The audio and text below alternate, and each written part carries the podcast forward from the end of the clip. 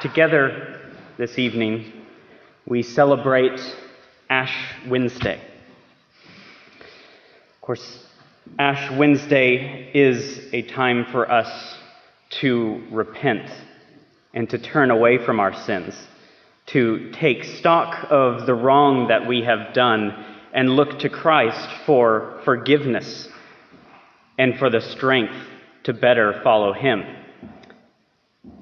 Historically, there have been, in practice, two extreme responses to this. On one hand, you have an emphasis on sin and what it does to us and how it corrupts us. And so the repentance is very self deprecating, self destructive. We focus saying, thinking horrible things about ourselves, how wretched we are, even to the point of dehumanizing ourselves, thinking that we are nothing but dirt, worthless. In response to this, there has been another extreme, and one that likes to gloss over sin. Well, let's not flagellate ourselves. Instead, let's just say it's not a big deal and try and move on. Neither of these responses, unfortunately, uh, are respectful to the teachings of Christ. Rather, Jesus' teachings operate somewhere in the middle. In this passage, Jesus wants us to take our sin seriously. Sin, after all, is an injustice, and to gloss over injustice is to perpetuate it.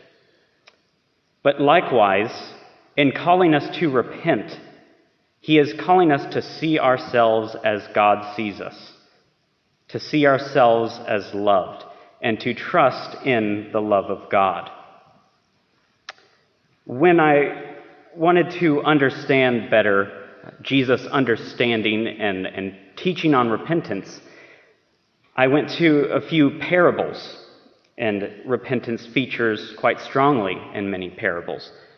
You have one parable of the Pharisee and the publican, or the tax collector, in which Jesus, sensing that people around him are quite confident in their own righteousness, tells a story of a Pharisee and a tax collector who are both praying at the same time.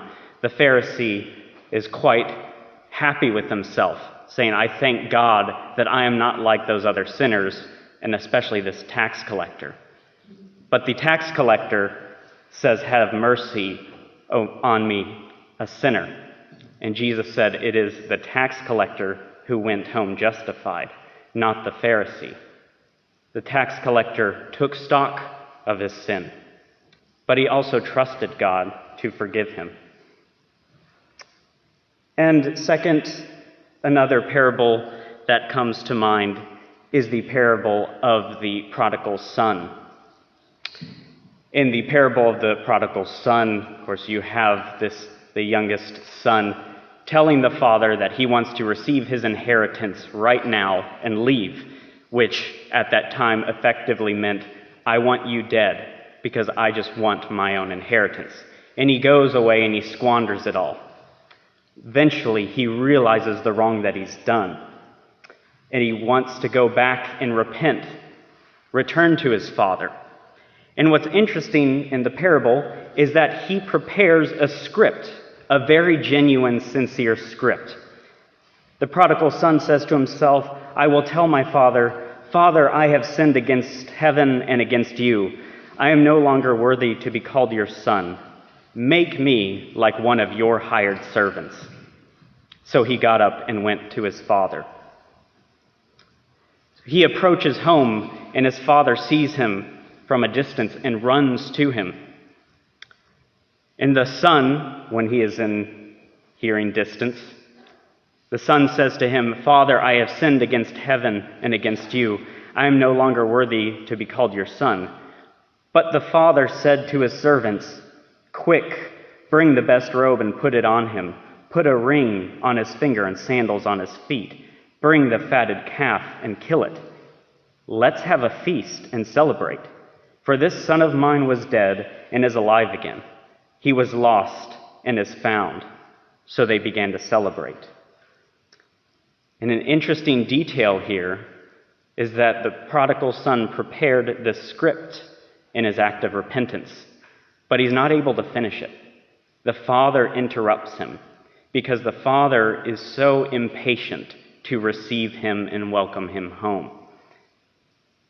Some theologians have said this is the can be known as the parable of the prodigal God, the God who spends and lavishes his love upon us. It can also be thought of as the parable of the impatient God. Not impatient with our sin, but impatient and overeager even to welcome us back home so that we can be the recipient of his love. In, in these teachings of Jesus, we see this very interesting, nuanced understanding of the act of repentance. On one hand, a failure to repent is a failure to believe in the radical love of God. It is a failure to see ourselves as worthy of love, even though we have darkness within ourselves. And indeed, to refuse to accept God's forgiveness is to refuse to see us as God sees us. So, whether we are focusing and obsessing over the darkness, over these sins of ours, or we are trusting too much in our own righteousness, neither of them do justice to God's love. For also, to trust in our own righteousness is likewise to fail to trust in the love of God. It sees God's love as cheap, something that can be bought by a few good deeds. But Ash Wednesday is a time where we are called to pay attention to the weight of our sins, to see how they are an injustice to creation and the Creator we take it seriously, as Jesus calls us to. But indeed, because we confront our sin in all of its ugliness and darkness, we are also called to see the beauty, the power, the limitless depth of the love of God. On Ash Wednesday, when the ashes are placed on the forehead, one of the phrases, just said, is repent and believe in the gospel. It is because we believe in the gospel that we repent. We repent, we are confronted with the gravity of our sins. And as a result, the love of God displays its power because it cannot be stopped by the most heinous crime.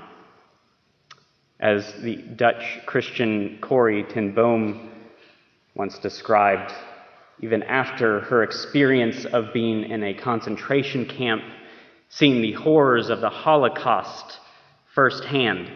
Afterwards, she has this wonderful quote when she says, There is no, there is no pit too deep that God's love is not deeper still. Repentance is always an option. God is always welcoming us to turn to Him. And when we truly take stock of this darkness, of our faults, when we see them as they are in all of their ugliness, we also see God's love. For the greater the darkness, the more magnificent is the light that shines through it. So on this Ash Wednesday, we repent in dust and ashes. For we recognize that we are mortal we recognize that we are dust, and to dust we shall return. We are frail and flawed. But we are also loved and forgiven. And in light of this fact, we repent and believe in the gospel. We turn to Christ. But on this Ash Wednesday, and indeed in this season of repentance, as we confess our sins to God, don't be surprised if God interrupts us because he's so impatient to welcome us back home. Amen.